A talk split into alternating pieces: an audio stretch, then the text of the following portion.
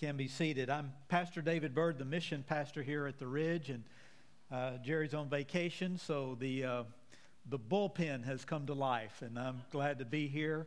It's been a great summer uh, to be in different places that we support here at the Ridge, to be in France and Serbia, uh, Mexico, and Wichita, Kansas, and I'll share a little bit of, about um, what God is doing in those places as we talk about uh, this wonderful psalm this morning as well.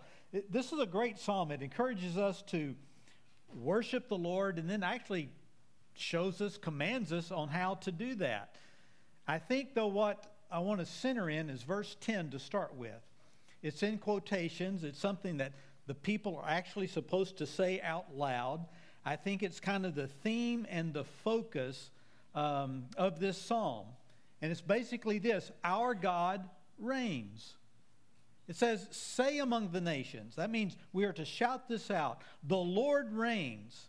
Indeed, the world is firmly established, it will not be moved. He will judge the people with equity. I don't know about you, but sometimes I have a hard time believing that God reigns and He's really in control. I see some of the evil things that go on in this world, some of the dark things that I've observed. Even stuff this week, what the heck is going on in North Korea? I couldn't even follow everything in Virginia yesterday with racism and riots and, and all this stuff. And we see this, and sometimes we wonder, God, do you see this? You see what's going on here? People killing other people, what really gets to me is people just deceptively taking advantage of other people. And God, if you really are reigning and if you really do see this, how much control do you have? And maybe sometimes you ask this on a personal level. You're in a difficult season of life. You wonder if God is really in control. I mean, you think you're, you're trying hard, but finances are tight, or maybe they're even lacking. You wonder why people hurt you. You pray, you try to have this joyous, positive attitude, but darkness just seems to close in. Sin seems to reign all around us, and not our Lord. And yet, verse 10 reminds us that God does reign, and we're to shout it out. Yes. God reigns. He's established the world. It shall not be moved unless he chooses so.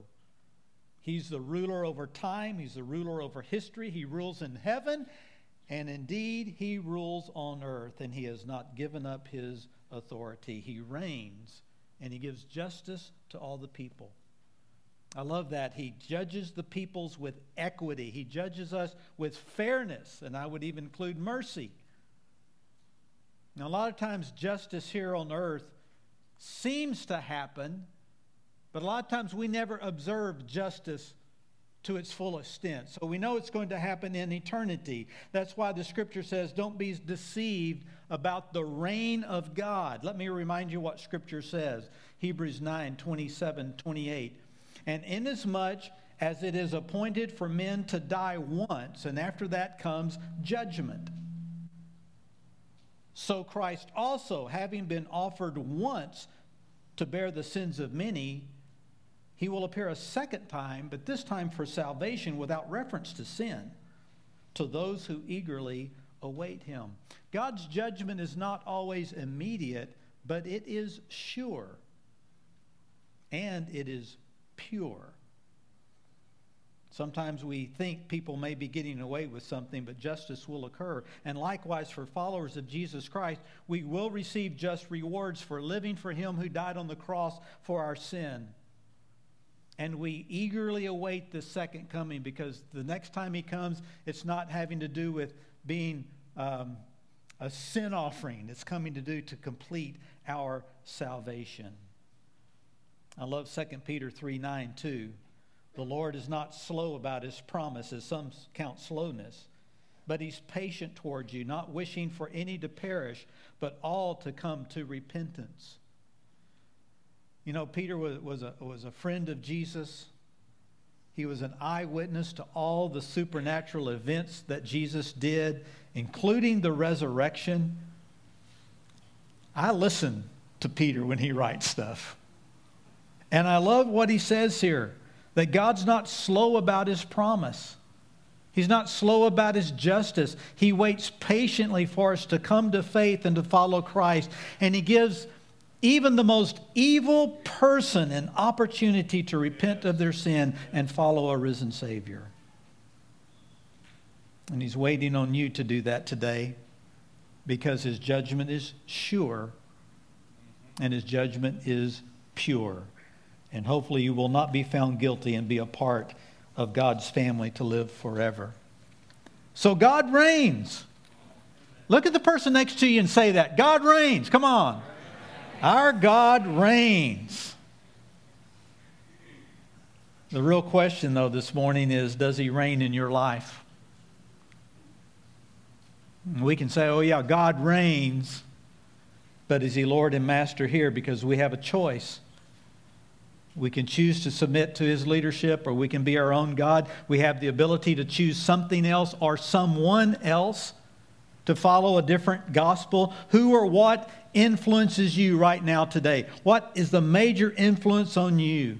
What's reigning in your life? Now be honest with yourself. Think about that question because I'm going to come back to it in a moment. And so we have this command say among the nation our god's reign. But there's four other commands in this psalm. So we'll start back in verses 1 and 2 and get the first one. The first one is to sing to the lord. We change the worship service up a little bit and it's going to make sense i hope in the next five or ten minutes because uh, john and i we got together and based on what the scripture says here we just kind of shook things up a little bit. If god is reigning in our heart then we should be singing to the Lord. It says it three times Sing to the Lord, a new song. Sing to the Lord, all the earth. Sing to the Lord, bless his name. And don't forget this part of the singing proclaim good tidings of his salvation from day to day. I love this part about singing to the Lord. Now, this isn't just talking about singing when we come to church to a worship service, although that is vital. Corporate worship, the singing part is vital. This isn't for those lucky few who can carry a tune. How many of you are terrible singers? Let's see some confession today. Right, let me ask it another way. How many of you are sitting next to someone who's a terrible singer? There we now. Now we have truth telling going on here.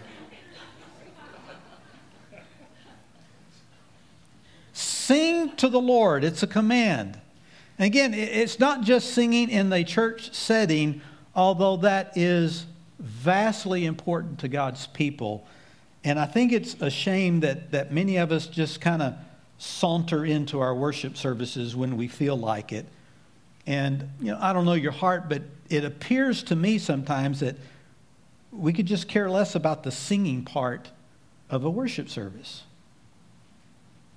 Now, some of you may be getting like defensive right now. That's not my purpose. I'm not trying to badger you or anything, but I do want to give you two reasons why I believe you need to reconsider um, your attitude and, and your actions about singing. And, and John did not pay me to, to say this part either, okay? One is God commands it. Sing to the Lord, a new song. Sing to the Lord, all the earth. That includes me and you. Sing to the Lord, bless his holy name. It, it's a command. And when it comes to corporate worship, I think it's part of one of those commands that we will be held accountable to one day.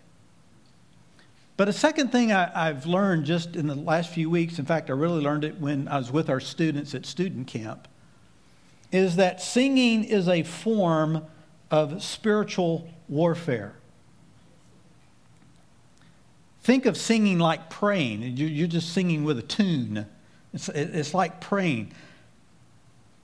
It's a melodic prayer.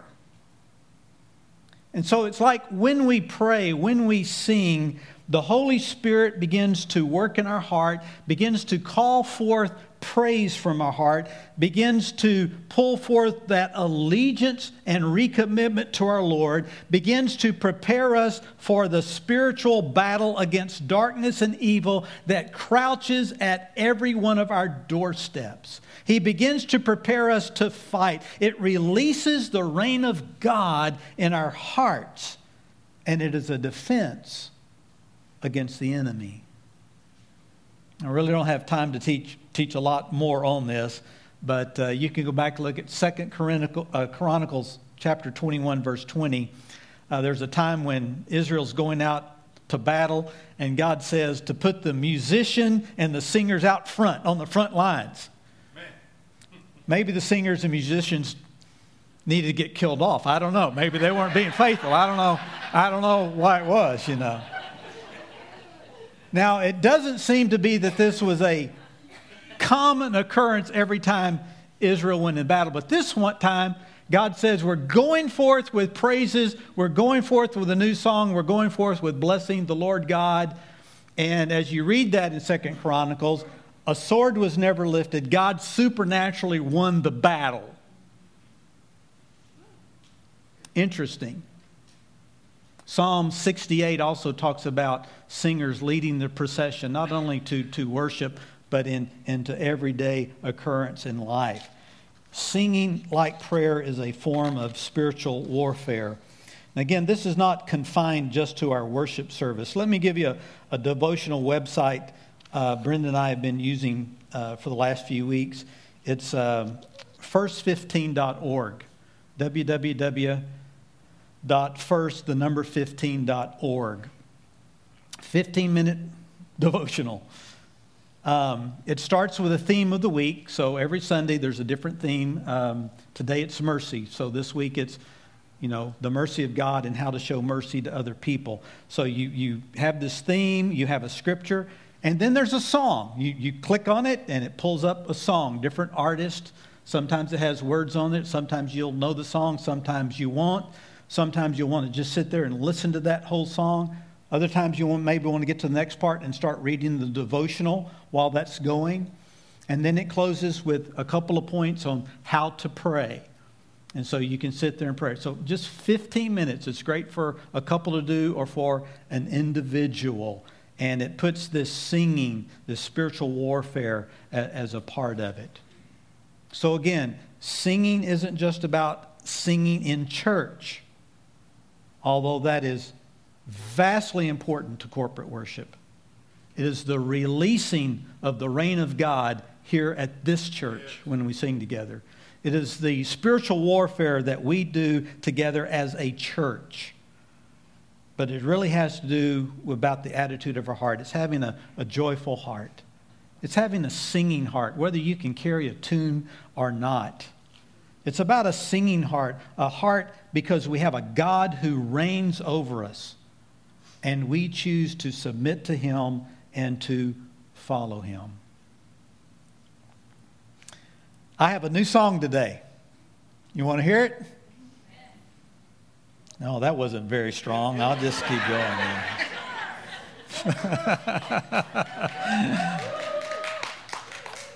All right, it doesn't rhyme. It doesn't even have a melody. It's a song nonetheless, and I think it's the heart of this. My new song is the joy I feel in still singing, even though it was a few weeks ago, still seeing a few weeks ago, the teenagers in Montreuil, France come to church.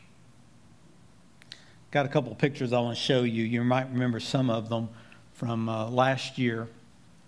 These are students that we invest in at the Ridge um, doing baseball. They're all teenagers. And um, right in the middle, I mentioned Lisa before. And uh, you can see this year she, she rode up on a motorcycle. You can see the wheels kind of there in the background. And, uh, you know, her goal in life right now is to be a tattoo artist, you know. Um, she's gay. She uh, supposedly has a lover. Did, did not bring her to our baseball camps and the things that we did there. But last year, I don't know, I just had a heart for Lisa and I pray for her from time to time. And when I preached at Pont-de-Chéruy the following Sunday, I found out that some of them were going to come to church. And I sent out a prayer request. Some of you are on my prayer team. And I said, Man, I need you on your face before God. This will be the first time. And sure enough, uh, five of these students came um, to church. Lisa, very first time.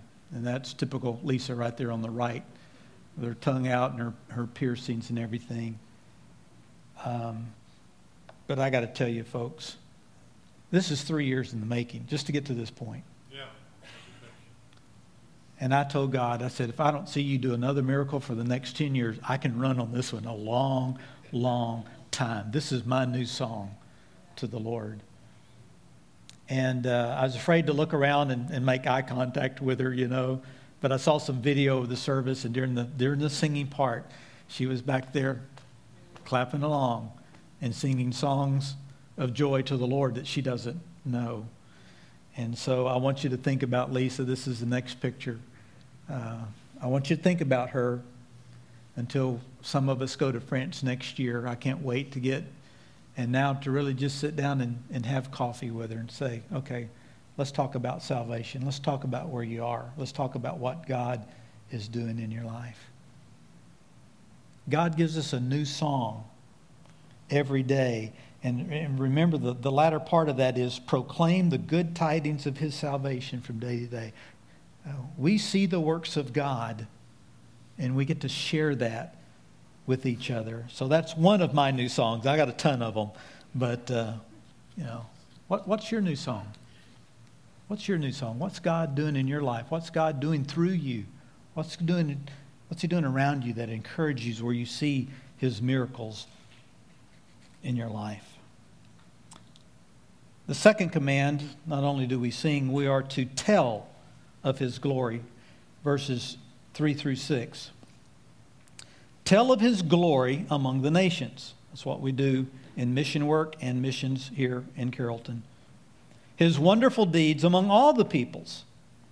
For great is the Lord and greatly to be praised. He is to be feared above all gods. Yes. For all gods, listen to this, all gods of the peoples are idols. But the Lord made the heavens. All the gods of the peoples are idols, but the Lord made the heavens. Splendor or majesty are before him, strength and beauty are in his sanctuary. If God reigns in our hearts, then it is natural to declare how wonderful he is and tell others of the mighty works that we see him doing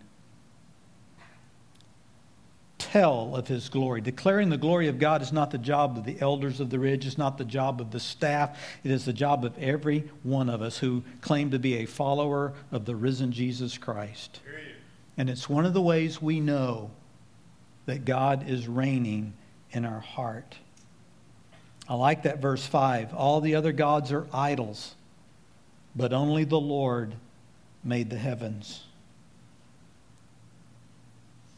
I have an idol in my pocket. It's one of the idols in America, and to be confessional, some days it's my idol as well. This is one of our idols. We have many of them. This is what we chase. This is what we live for. Yeah, I get it. It's important. But this did not create the heavens and the earth. It's incapable. And I don't know who or what your God is. And sometimes it's a who.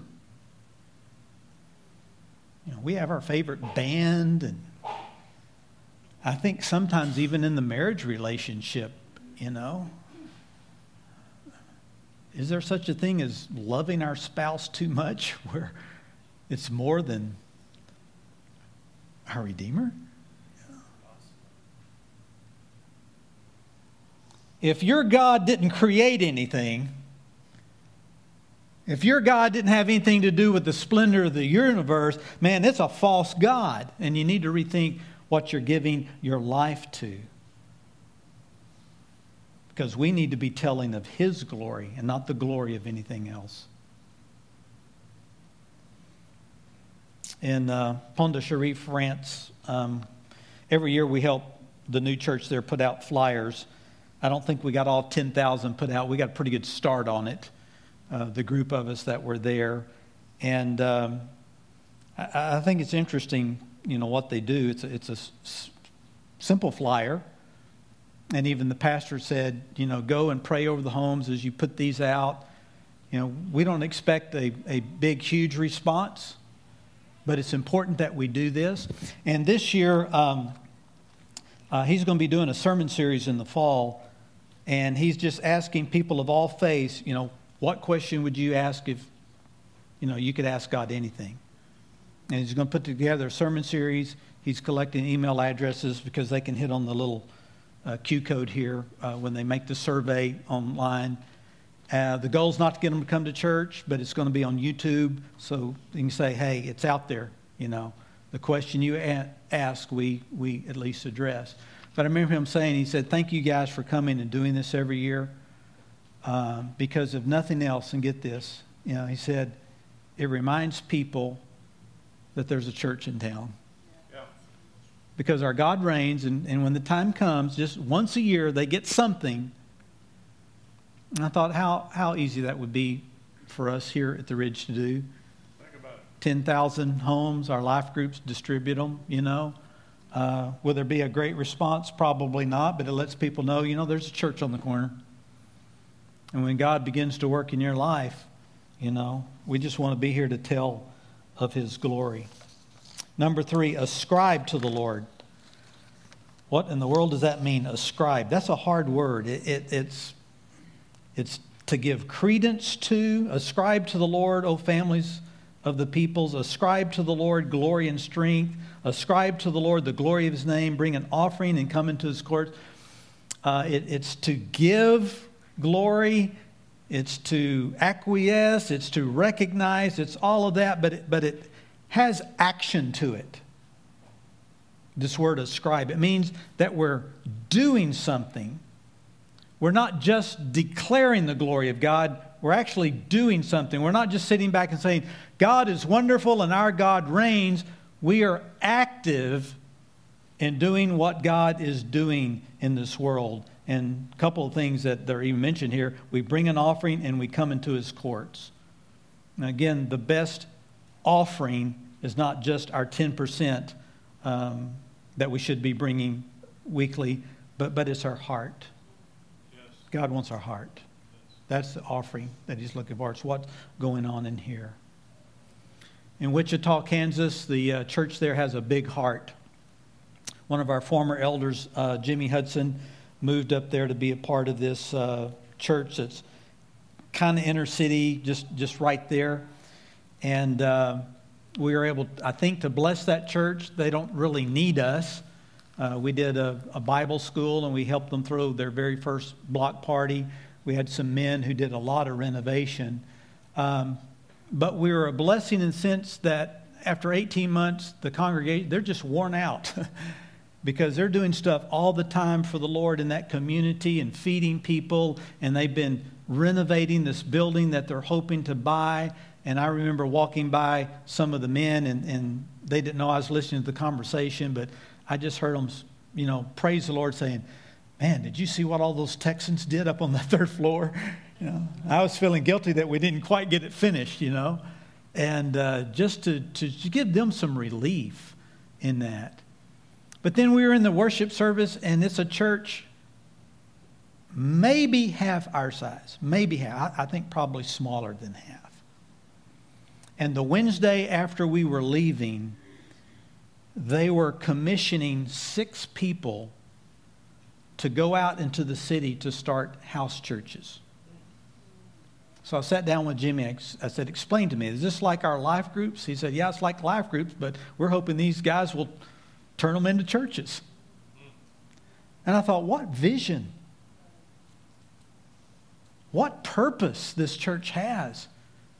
And it's alive and it's telling the glory of God, but it's ascribing to the Lord with all their energy that they have, even when it's waning.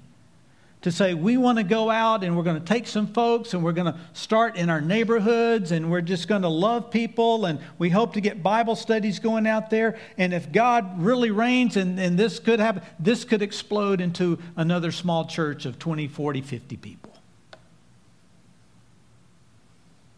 Wow. Number four, in verse 9. Worship the Lord in holy attire. Tremble before him, all the earth. Worship the Lord in holy attire. This isn't just talking about coming to church dressing nice. Eh, nothing wrong with that, unless we're trying to impress people or draw attention to ourselves.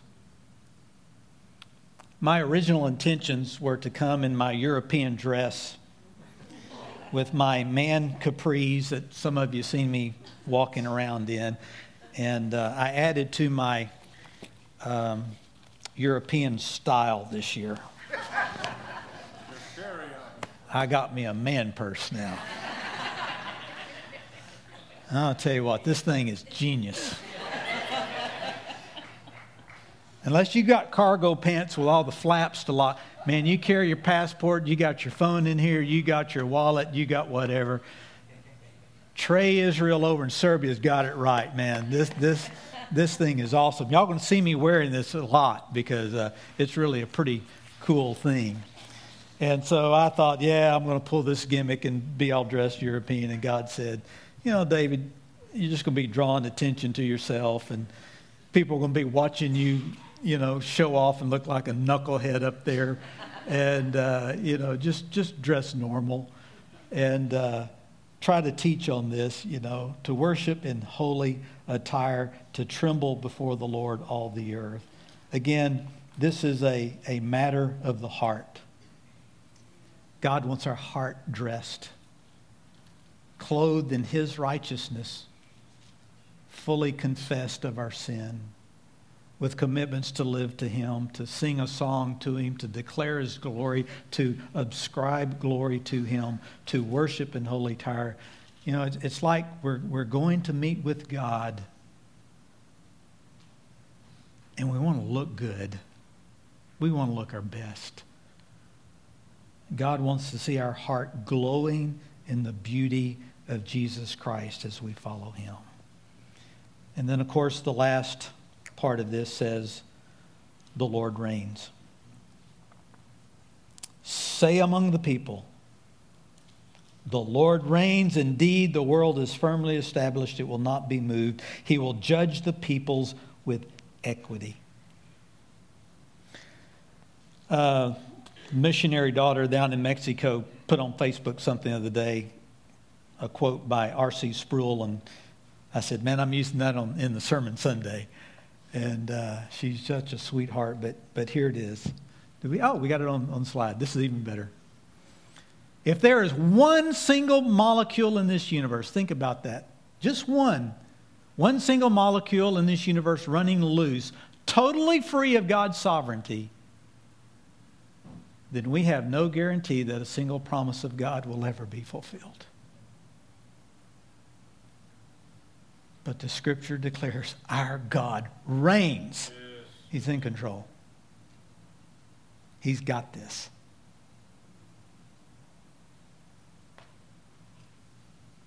But does he have this? We changed the worship service up in a little bit. We did a couple songs at front. We're going to finish with some songs. We're going to sing to the Lord. I don't know if they're new songs or not, but we're going to sing to the Lord and then we'll close in communion. But before we do that, um, I want you to turn in your Pew Bible to Psalm 96 if you do not have one. And we're going to, to stand and we're going to read in unison verses 11, 12, and 13, okay? So, yeah, once you find that, just go ahead and stand. If you don't have a Bible or your neighbor already grabbed the one out of the pew, just look over their shoulder here, okay? Let's read this together, and then let me pray, and then we're going to sing to the Lord. One, two, three, Go. Let the heavens be glad and let the earth rejoice. Let the sea roar and all it contains. Let the field exult and all that is in it. Then all the trees of the forest will sing for joy before the Lord, for he is coming. For he is coming to judge the earth. He will judge the world in righteousness and the people in his faithfulness. Heavenly Father, we come into your presence because your presence is already here. We sing songs whether we can carry a tune or not, whether our lips even move or not. We rejoice in these words. We rejoice in your reigning power in our life. So hear the worship of the ridge this morning, Lord. Let it call forth praise from our hearts together. Let it release the reigning power in this congregation. And as we do spiritual warfare for people who are in bondage, for people that we love, for people that we care about, for people who are lost, Lord, hear our prayer through song. In Jesus' name, amen.